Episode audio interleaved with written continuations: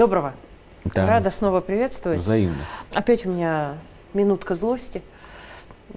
Тут даже Охлобыстин, которого я все-таки очень уважаю, активно поддержал, скажем так, бизнес-элиту а, в намерении оплачивать каждый избитый Абрамс, каждый избитый иностранный танк и так далее. Там их много, леопарды, вот это все. А, в довольно существенном размере. И почему меня так это разозлило? Мне кажется, что в этом есть очень страшный скрытый смысл. Не знаю, согласишься или нет, но мне кажется, что в момент священной войны, во всяком случае для нас, как для телеканала «Царьград», она именно такова, очень глупо переводить все на денежные рельсы. Есть что-то, что, наверное, нельзя измерить деньгами. Да более того, не надо устраивать гонки, возможно – для того, чтобы у людей был стимул. Вот как кажется тебе? Мне кажется, что это очень скверное предложение, и оно чревато очень серьезным расколом общества, причем расколом по классовому признаку. Причем совсем плохо расколом, который в российской истории уже однажды был и ни к чему хорошему не привел. Я не знаю, что думает по этому поводу господин Охлобыстин. Я готов э, искренне поверить в то, что он ничего плохого не хотел, а только хорошего. Но тут вот какая штука.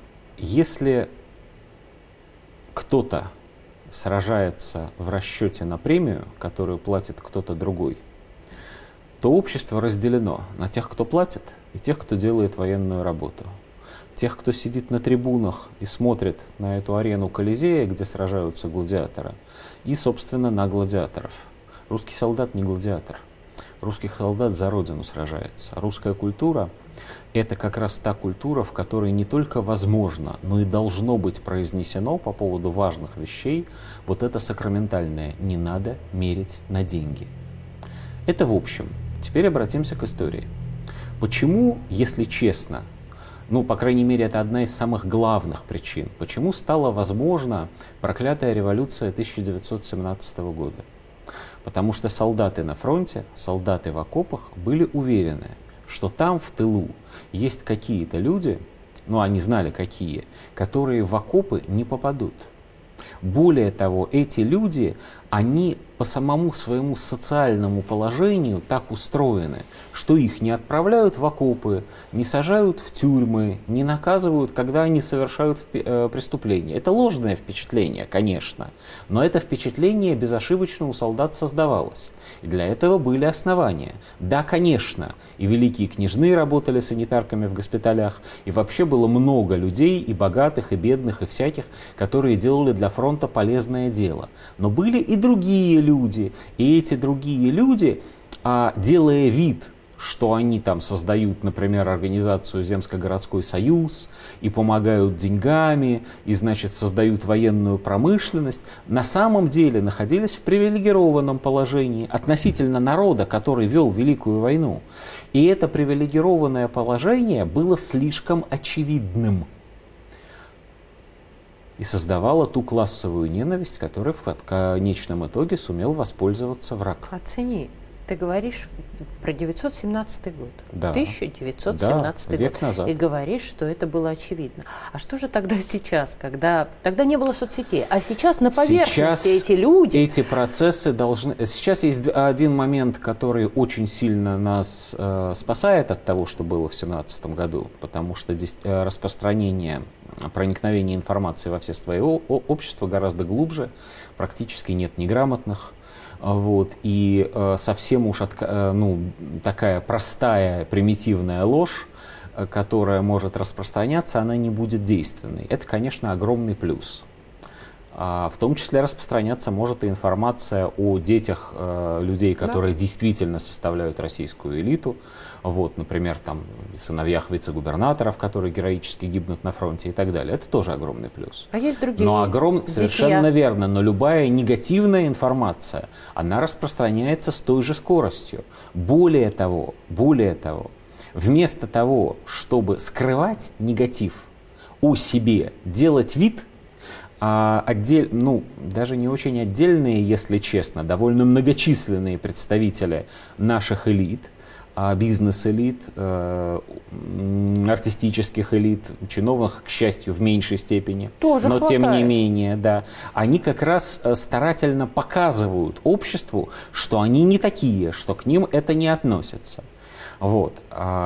А, Хорошо бы, конечно, чтобы общество каждого условного депутата законодательного собрания там условного российского региона, я забыл какого, просто забыл, вот, который там мало того, что отдохнул в Венеции во время войны, так еще со страшной силой это, этим похвастался, воспринимало как отдельный случай. Нет, а потом сказала, что так Вот. делать не надо другим. Вот именно. Вот. Но общество, к сожалению, будет воспринимать этот случай как типичный Абсолютно. и, и говорить, они все такие. А еще один момент. Смотри, э, мы говорим про бизнес-элиты. Это довольно сейчас важно, потому что именно их инициатива таким образом Абрамсы а, сбивать, а, сидя в к- на Да-да-да. арене.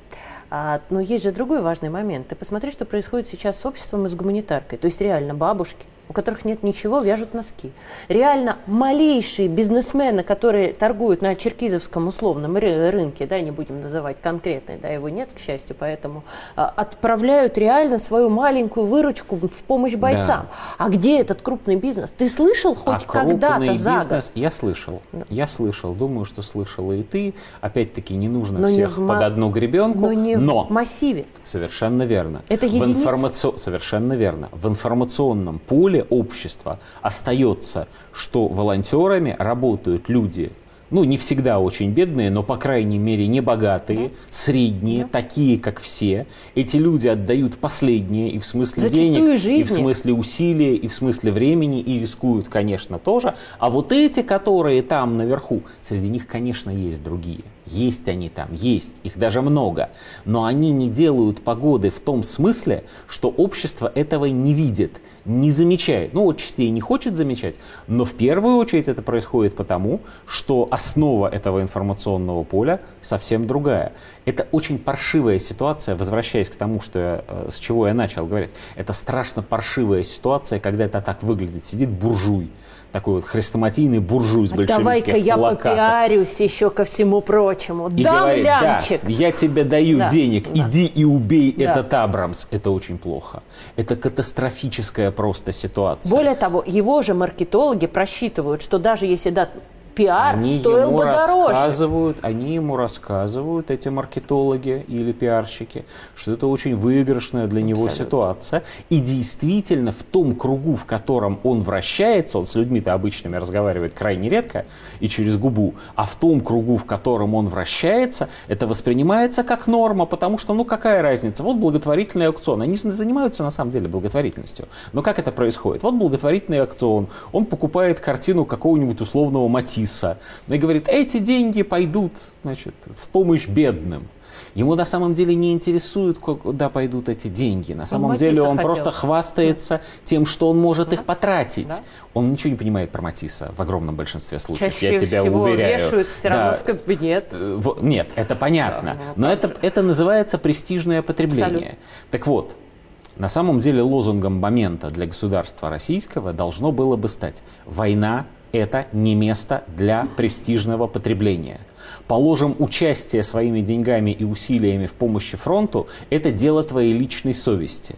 Но пиариться на этом, проявлять неуважение к тем, что, кто сражается, делать вид, что ты подменяешь государство. Это дело государства решать, как наградить того, кто уничтожил танк противника. Так я знаю, масса, Орденом ли, денежной Без- премией ли. масса бизнесменов реально помогают. Помогают и, гуманит- и гуманитарка и так далее. Кто-то покупает квартиры здесь уже тем, кто Ну, потерял ноги и так же. далее. Но об этом никто не орет. Ну, конечно же. И уж тем более не устраивает. Условия русской военной победы в любой войне, концентрация всего того хорошего, что должно быть сделано для действующей армии, в руках государства. В том числе, как ни странно это звучит, концентрация в руках государства и усилий частных благотворителей и волонтеров. В конце концов, в старой русской армии было понятие «вольно определяющийся», отличное слово, которое мы сейчас почему-то не используем. Человек, который сам по собственной воле пришел служить. Он определил свое место в этом строю. Он сделал свой сам. выбор. Да. Вот э, на что нам следует ориентироваться. А все эти истории про богатых, которые сидят, э, значит, в ложах и смотрят, как там на сцене или там в, э, А как на арене. дать э, занавес? Как это хотя бы не показывать? Я уже не надеюсь про Я побороться. думаю, что это должно быть сделано на уровне раз президента, два министра обороны и три у нас есть правящая партия «Единая Россия», которая должна сказать, ребята, не сходите с ума, несите деньги в благотворительные молча. Спасибо. Спасибо.